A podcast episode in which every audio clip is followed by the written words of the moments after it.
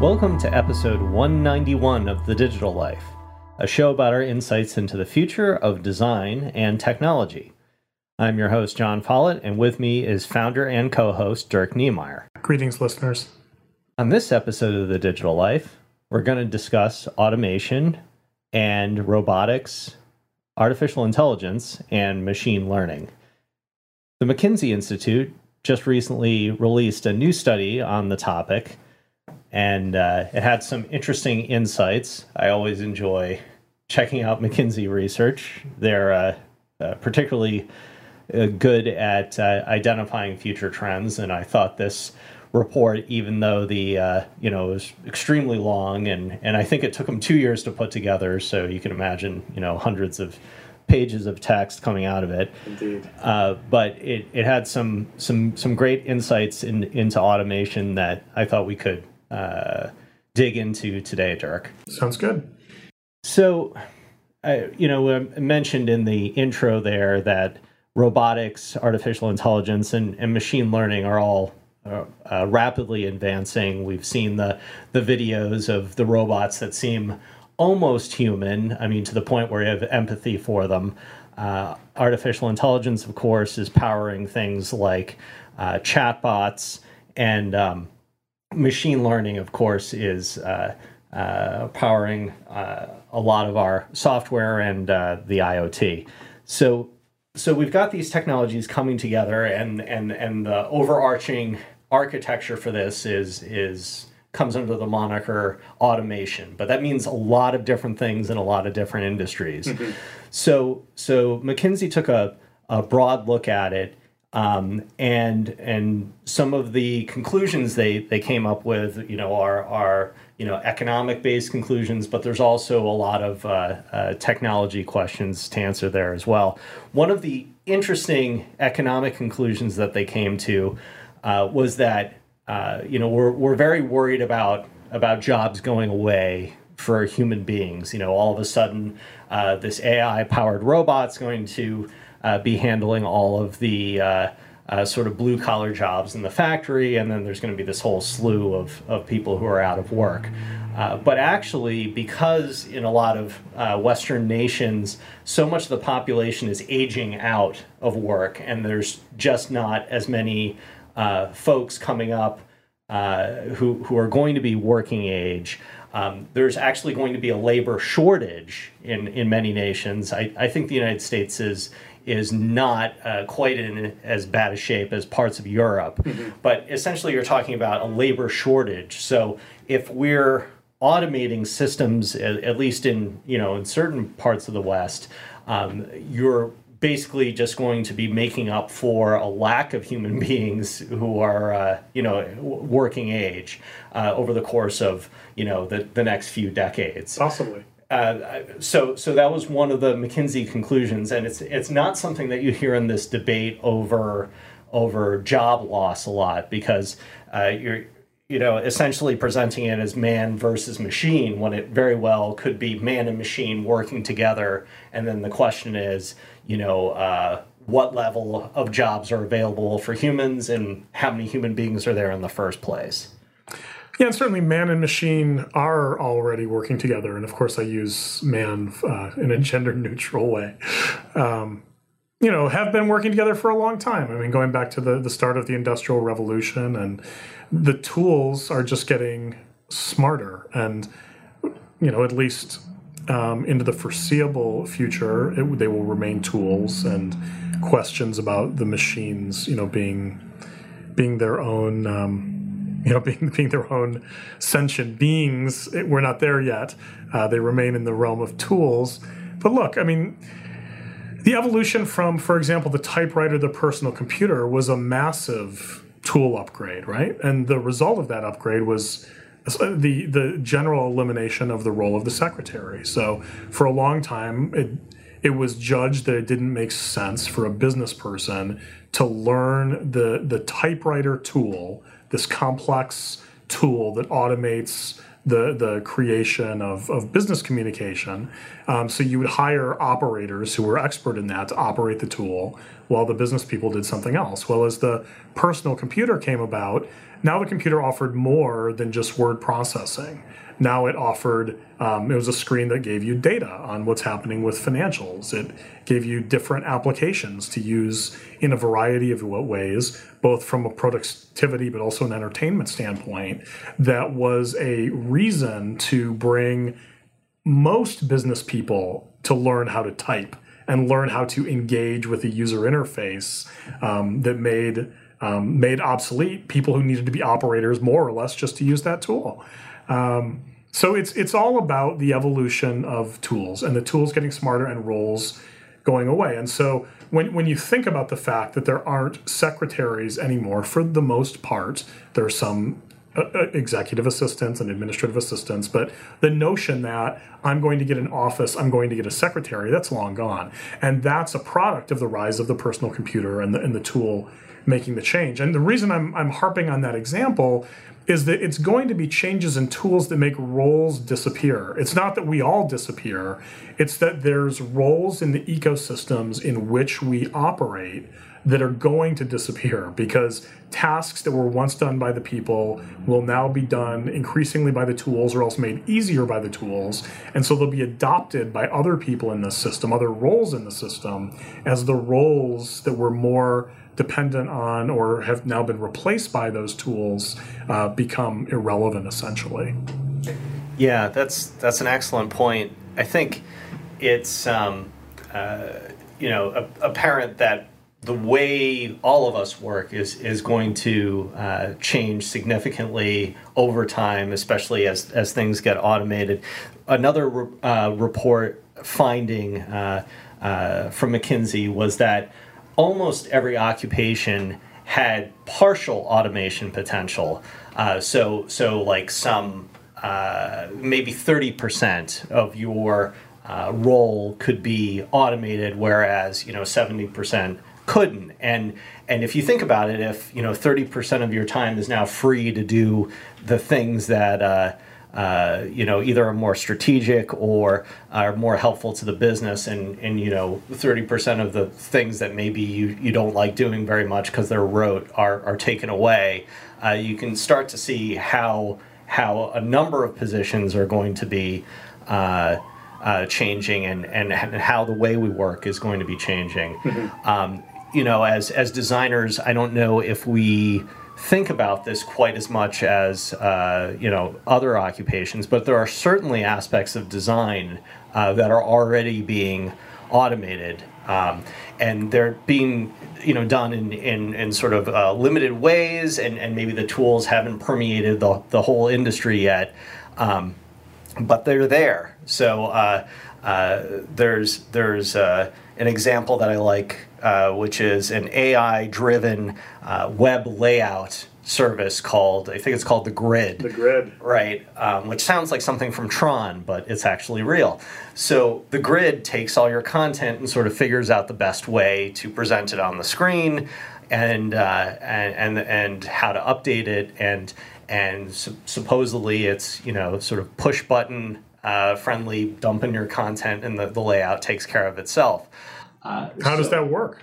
Yeah, so so it's certainly certainly worth a try to, to, to see you know if that if that's a service that uh, uh, that we could benefit from. But you can sort of see you know regardless of, of the veracity of that particular service, you can see how you know parts of the design process uh, could you know very much be automated, leaving you know the designer to make the decisions about uh, what content to put in there in the first place, perhaps, or you know what audiences to select for uh, uh, you know the target, so so it's most effective, or you know some some of the higher uh, uh, functioning tasks that come along with design. So there you know there are elements of the CEO's job that can be automated. There there are elements of the administrative assistance job that can be automated. So all of us are going to end up having this uh, uh, continuous change, continuous learning scenario, which is, you know, frankly, only only just starting uh, uh to come into our jobs right now. I am you know, as, as much as we talk about like, hey, we have to learn something new every day, I, like I don't think that um, you know while I'm maybe learning more and changing more than than maybe my father did at his job, I don't think I'm continuously changing and and and incorporating new technologies.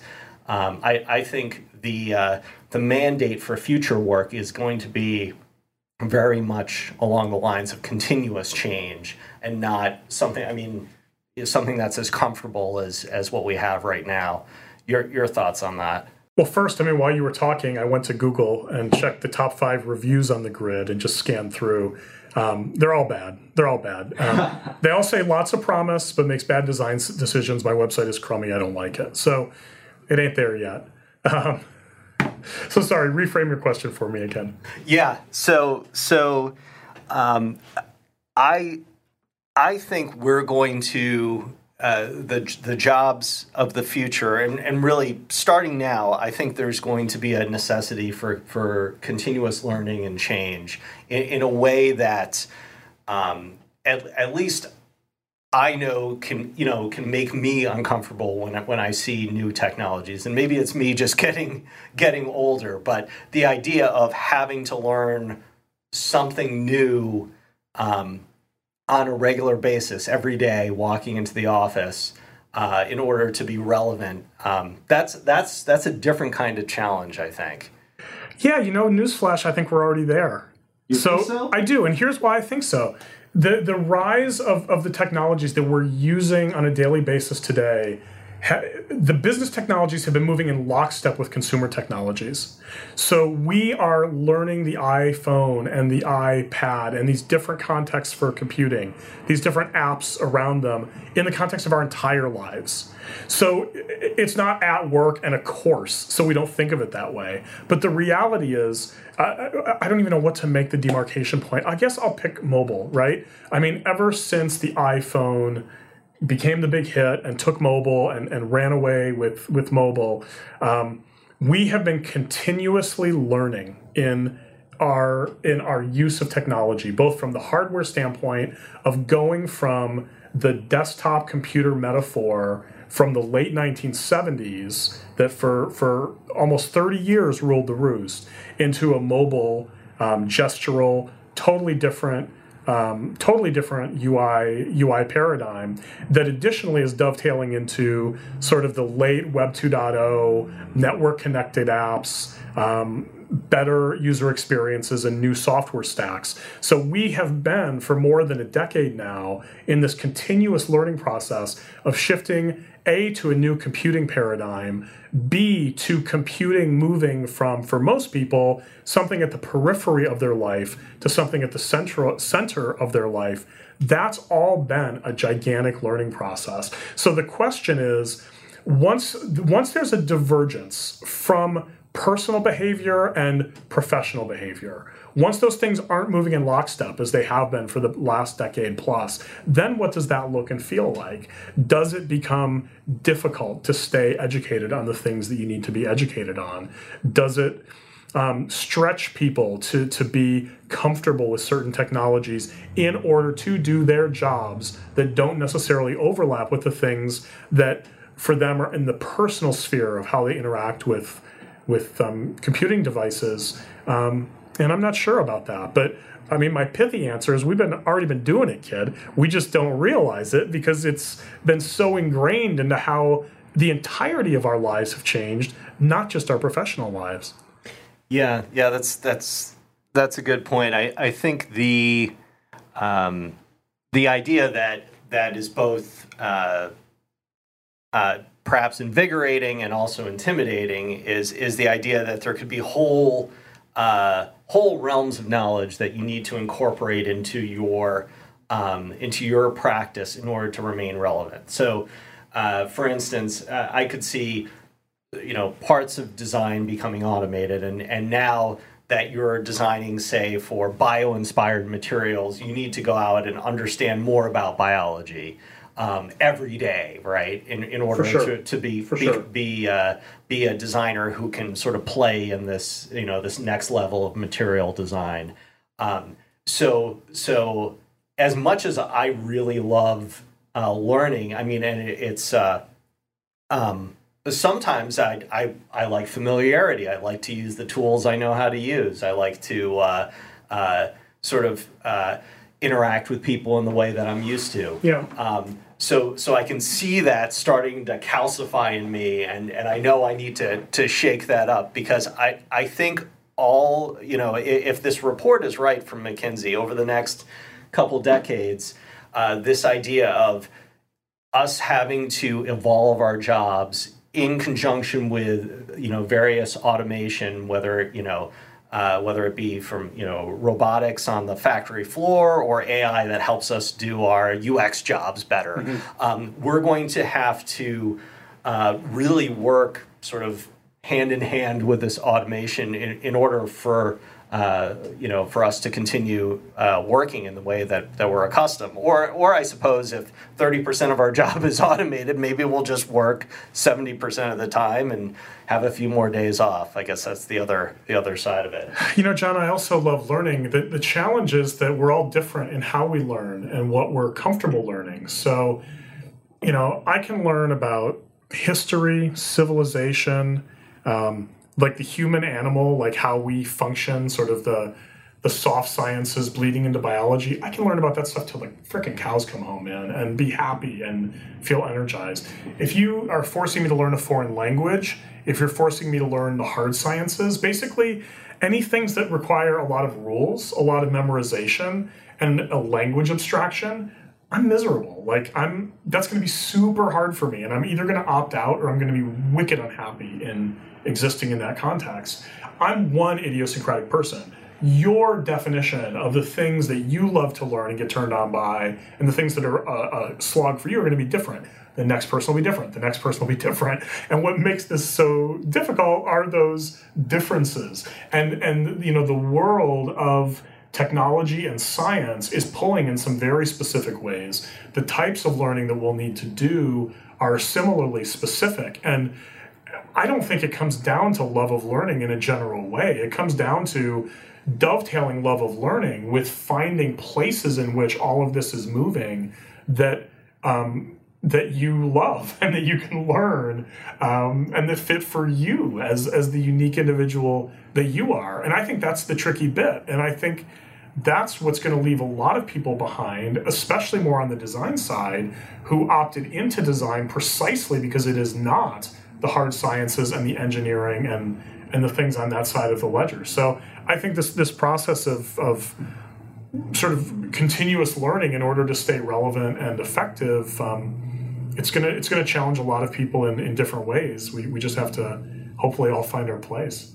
Yeah, yeah, I, I, I, agree with that. I, I think that relates also to one of the other uh, McKinsey findings, which is that uh, they're saying that that policymakers, you know, the the, the people who are helping uh, to you know structure at least part of our um, economy will will will need to uh, you know create uh, innovative policies to help people you know workers and institutions adapt uh, to all of this change. So so you know looking at this from a from a broader perspective, um, you know I'm sure that you know, you highlighted the differences, you know, between the way, you know, you and I like to learn.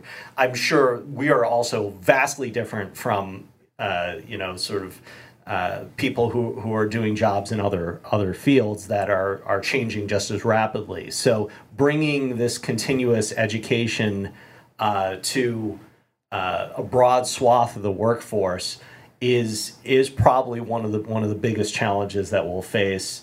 Um, you know, as a country, you know, going forward uh, into this new automated world, right? Like, how do you, with so many different learning styles, with so many um, uh, opportunities for change in a variety of industries, like, what are the tools that uh, enable people to to make this transition?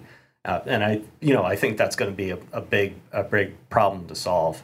Yeah, and I mean, who are the people, right? I mean you and I are, are high performers to some degree. I mean, the, the average person is an average performer, right? They're, they're someone who going through school isn't necessarily the most engaged, the most um, loving learning and taking all of that in, right? So we're talking about you and I as high performers and how we may or may not adapt. And we see challenges for ourselves. What is it going to look like for someone who doesn't have the same internal drive to learn, doesn't have the same uh, sort of ambition, sort of pressure to improve self and uh, be successful? Um, for, for someone who, who wants to live an ordinary life, for lack of a better word, and is a, an ordinary person, which is how most people are, is perfectly fine. How do they fit into this weird amalgam of lifelong learning, needing wicked science and engineering, all these different things? Like, there's a temperament issue, like even beyond and before all of this different stuff. Um, and so for me, that's the bigger question. It's like when we're talking about the people who already are high performers, um, who are generally people who we work with, who have sort of opted into these spaces of of, of high tech, um, it's easier. it gets really hard once you get people who are wired a different way. And as their more automated jobs go away, and as they, as animals, um, by through some combination of nature and nurture, which I'm not qualified to point at and, and tell how much is one, how much is the other, just aren't wired at this point to to jump in and really really participate with what is needed here what does that look like? Like, that's where I start to get a little bit scared and concerned. How does this translate downstream? I don't know. Yeah, that's uh, an excellent question. I th- I think uh, you know sort sort of uh, one of the last uh, uh, points I want to bring up from from the McKinsey report is that.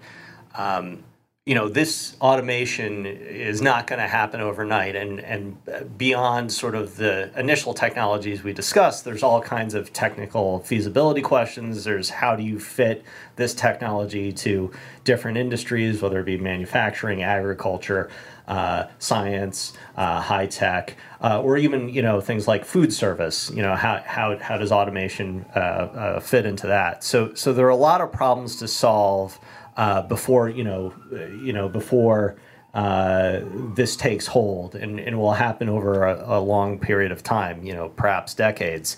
So part of part of the question is how do we as a society um, uh, sort of usher in this age? How do we make sure that there's uh, you know opportunities for people uh, who who want to work but uh, um, you know, perhaps they're uh, not as good as you know learning how to how to work with robots. Like what what does um, you know what does all of that look like?